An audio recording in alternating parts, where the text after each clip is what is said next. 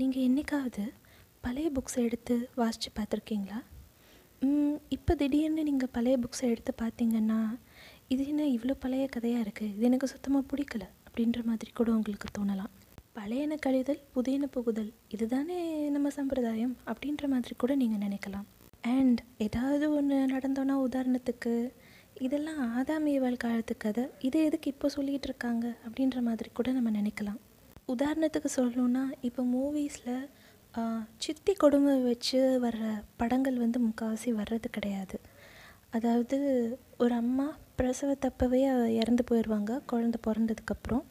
அதுக்கப்புறம் ஹஸ்பண்ட் வந்து வேறு ஒரு பொண்ணை வந்து கல்யாணம் பண்ணிட்டு வருவார். அந்த பையனை போட்டு டார்ச்சர் பண்ணுவாங்க இல்லை அந்த பொண்ணை போட்டு டார்ச்சர் பண்ணுவாங்க. அந்த மாதிரி இருக்கும். அந்த மாதிரி இருக்கிறது இப்போ ஒரு அவுடேட்டடான ஒரு விஷயம்.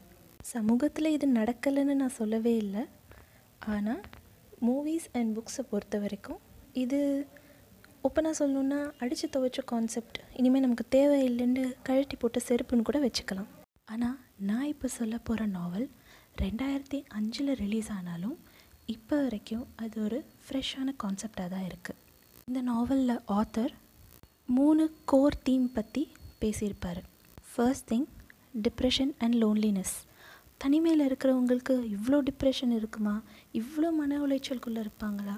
இவ்வளோ தூரம் அது சூசைடு வரைக்கும் கொண்டு போகுமா? அப்படின்ற மாதிரி நமக்கு ரொம்ப ஓப்பனாக காமிச்சிருப்பாங்க. அதே மாதிரி அந்த டிப்ரெஷனில் இருக்கிறவங்களுக்கு நம்ம செய்கிற ஒரு சின்ன விஷயம் இவ்வளோ பெரிய உதவியாக தெரியுமா? அப்படின்ற மாதிரியும் இந்த புக்கில் அவர் டீல் பண்ணியிருப்பார் நெக்ஸ்ட் திங் பொசசிவ்னஸ் பொசசிவ்னஸ்க்காக ஒரு மனுஷன் இவ்வளோ தூரம் செய்வானா? இவ்வளோ பெரிய விஷயத்த செய்வானா? அப்படின்ற மாதிரி நமக்கு தெரியும். இந்த ஸ்டோரி ரீட் பண்ணதுக்கப்புறம். அப்புறம் ஃபியர் அதாவது பயம். ஒருத்தரை மிஸ் பண்ணிடுவோன்ற பயத்தில் நம்ம இவ்வளோ பெரிய விஷயத்த நம்ம செய்வோமா? இவங்களுக்கு எதுவும் எதுவும் ஆயிடுமோன்ற பயத்தில் நம்ம இவ்வளோ பெரிய விஷயத்த செய்வோமா? அப்படின்றத இந்த நாவல் படித்தக்கப்புறம் நம்ம தெரிஞ்சுக்கலாம். நல்ல கதைகளை எப்போவுமே மக்கள்கிட்ட கொண்டு போய் சேர்க்குறதுல மூவிஸ் வந்து ஒரு பெரிய ஷேர் இருக்குன்னே சொல்லலாம். ஏன்னா மூவிஸ்க்கு வந்து ஒரு மாஸ் ஓப்பனிங் இருக்குது நம்ம ஊரில்.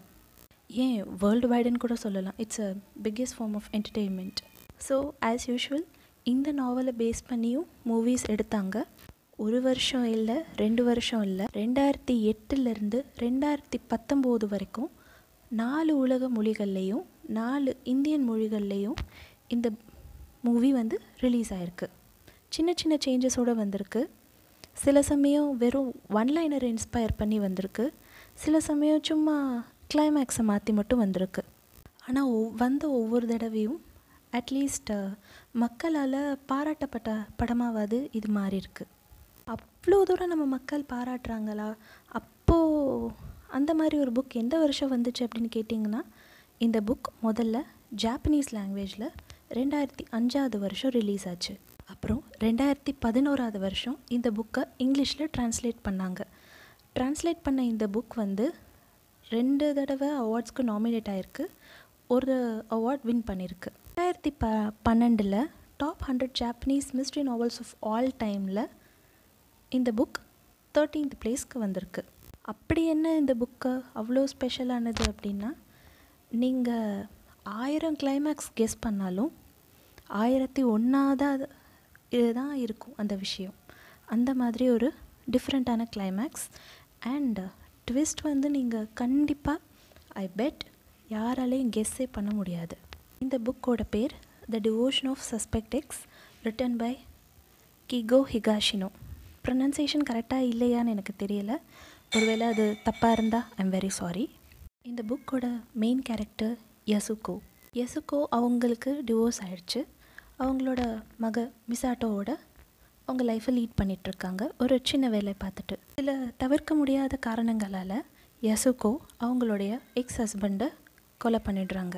அவங்க இந்த கொலையில் வழக்கிலிருந்து தப்பிக்கிறதுக்காக இஷிகாமி அப்படின்னு சொல்லிட்டு அவங்க வீட்டுக்கு பக்கத்தில் இருக்கிறவர் அவங்களுக்கு ஹெல்ப் பண்ணுறாரு அவங்க கொடுக்குற எவிடன்ஸ் எல்லாத்தையுமே வந்து போலீஸ் முதல்ல நம்பினாலும் ஒரு டிடெக்டிவ் மட்டும் இல்லை இவங்க இவ்வளோ பர்ஃபெக்டாக இருக்கிறதே எனக்கு எங்கேயோ இடிக்குது அப்படின்ற மாதிரி ஃபர்தர் இன்வெஸ்டிகேஷனில் இவங்க மேலே தான் ரொம்ப டவுட் படுறாங்க.